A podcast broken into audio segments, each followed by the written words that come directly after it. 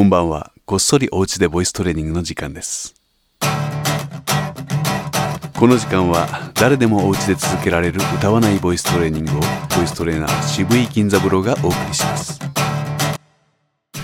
はい、こんばんは。今日はまだ何もしていないなという方は、一日の最後、まだ来る明日のために帳尻を合わせるべく声を出しておきましょう。準備運動がお済みでない方は、おのおの体を動かしてきてくださいね。一時停止にてお待ちしています。大丈夫ですか？まず立ち上がってよく息を吸って、ふーと言いながら、膝の曲げ伸ばしを7回です。これを3回くらい一緒に繰り返してみましょう。せーの。ふーふーふーふーふーふー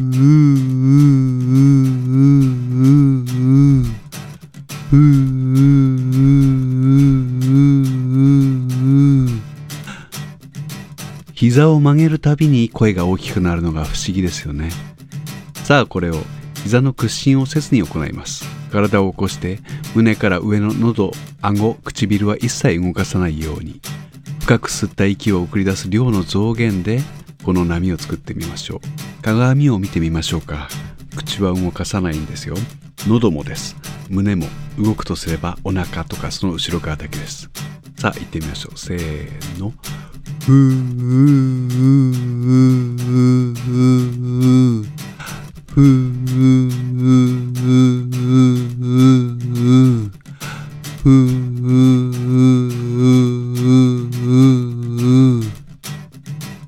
次は奥歯に指を突っ込んで顎を開けて低めの高さでいちいち息を吸いながら50音を言ってみましょう。いつものように。せーの。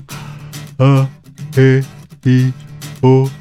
うさけきこくさせしそすたせしとすなねにのぬあえいおうまめみもむやえいよゆられりろるわべいおうう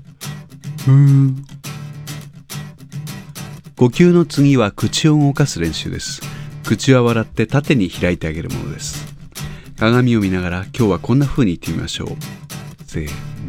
新しい。恐ろしい。麗しい。一緒にどうぞ。新しい。恐ろしい。麗しい。もうお分かりでしょう。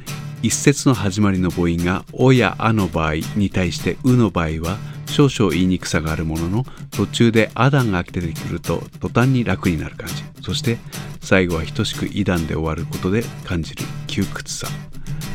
新しさ。恐ろしさ。麗しさ。さあ一緒に言ってみましょう。せーの。新しさ。恐ろしさ。麗しさ。最後に「さ」で終わると格段に次が言いやすくなったり呼吸がしやすくなったりしますね。なぜ口は縦に開こうと今まで繰り返してきたか理由がわかると思います。次の音が出しやすいのです。最後にもう一つ言ってみましょう。せーの。いおあさあ一緒に。いおあ次は。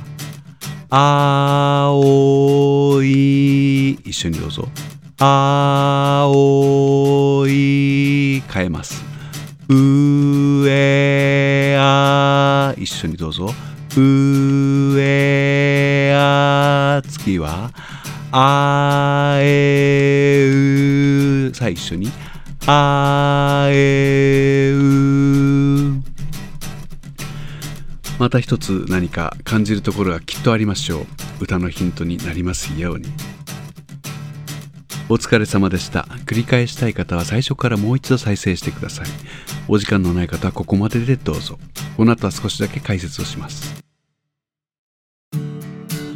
ふーと言いながら膝の屈伸をしてあげると膝をかがめるとともに息が流れ出ていくせいで声が大きくなって勝手に波ができます。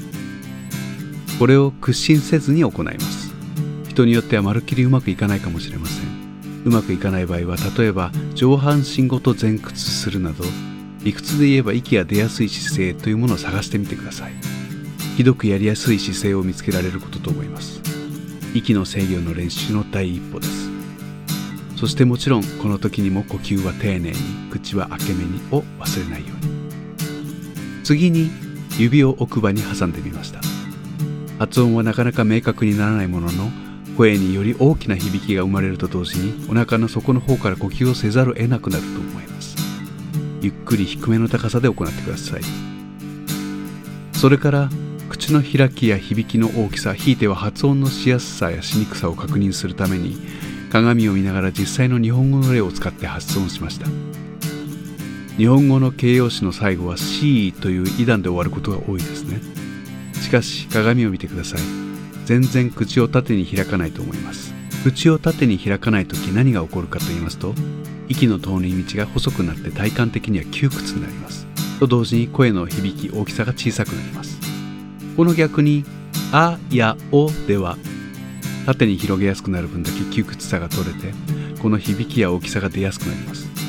窮屈さが取れる分疲れにくいし大きく響く分聞き取られやすいし次の息継ぎがしやすくなります。ですからいかに「い」や「う」や「え」の母音を「あ」や「お」のように響かせられるようになるかが人に聞いてもらいやすい日本語の声歌声を作る基本になります。このようにお家でこっそりボイストレーニングは決して大きくもない声で自分の体の動きを観察していきましょう。日に2度3度程度やればもう十分です。何より大事なのは毎日続けることです。当たり前ですがポッドキャストを聞かずとも自分でできる分量で全く構わないんです。ではまた明日。もういいですよ。